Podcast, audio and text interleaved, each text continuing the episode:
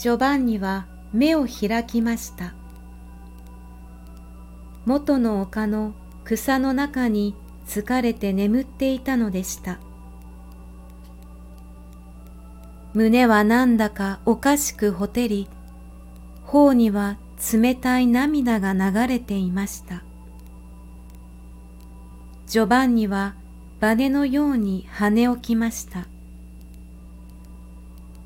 町はすっかりさっきの通りに下でたくさんの明かりを綴ってはいましたが、その光はなんだかさっきよりは熱したという風でした。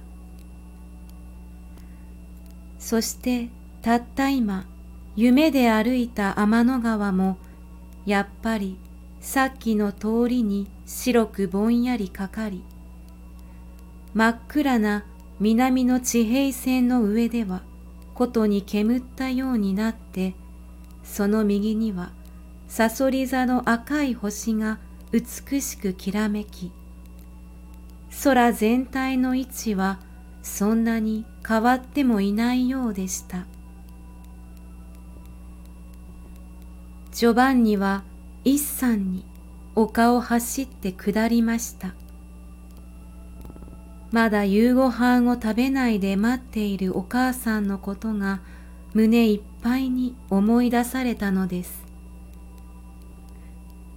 どんどん黒い松の林の中を通ってそれからほの白い牧場の柵を回ってさっきの入り口から暗い牛舎の前へまた来ました。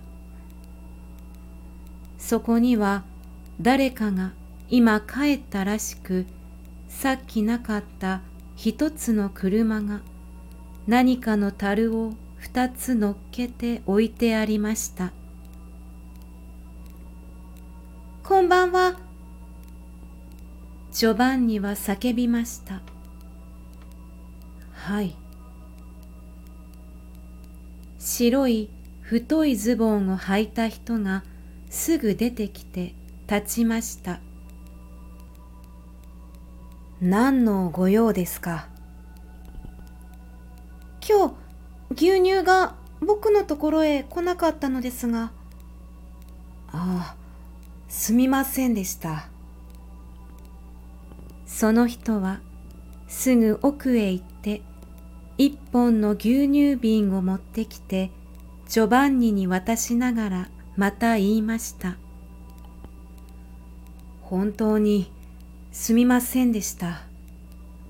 今日は昼過ぎうっかりして格子の柵を開けておいたもんですから大将早速親牛のところへ行って半分ばかり飲んでしまいましてね。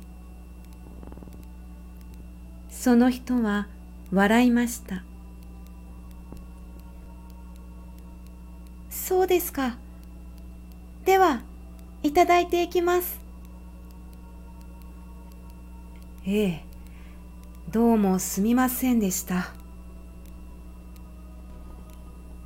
いいえ。ジョバンニはまだ熱い乳の瓶を両方の手のひらで包むように持って牧場の柵を出ました。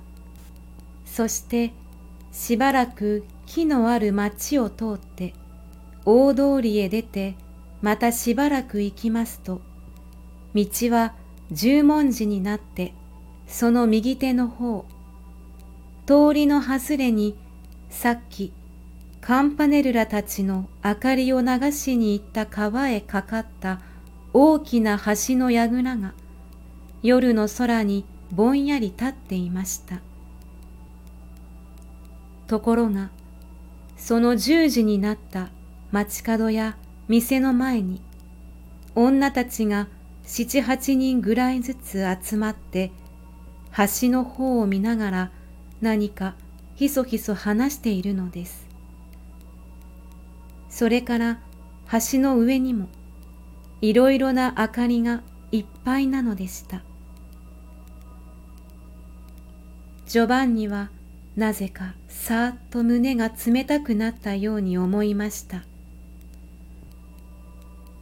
そしていきなり近くの人たちへ「何かあったんですか?」と叫ぶように聞きました。子供が水へ落ちたんですよ。一人が言いますとその人たちは一斉にジョバンニの方を見ました。ジョバンニはまるで夢中で橋の方へ走りました。橋の上は人でいっぱいで川が見えませんでした。白い服を着た巡査も出ていました。ジョバンニは橋のたもとから飛ぶように下の広い河原へ降りました。その河原の水際に沿ってたくさんの明かりがせわしく登ったり下ったりしていました。向こう岸の暗い土手にも火が八つ動いていました。その真ん中をもうカラスウリの明かりもない川がわずかに音を立てて灰色に静かに流れていたのでした。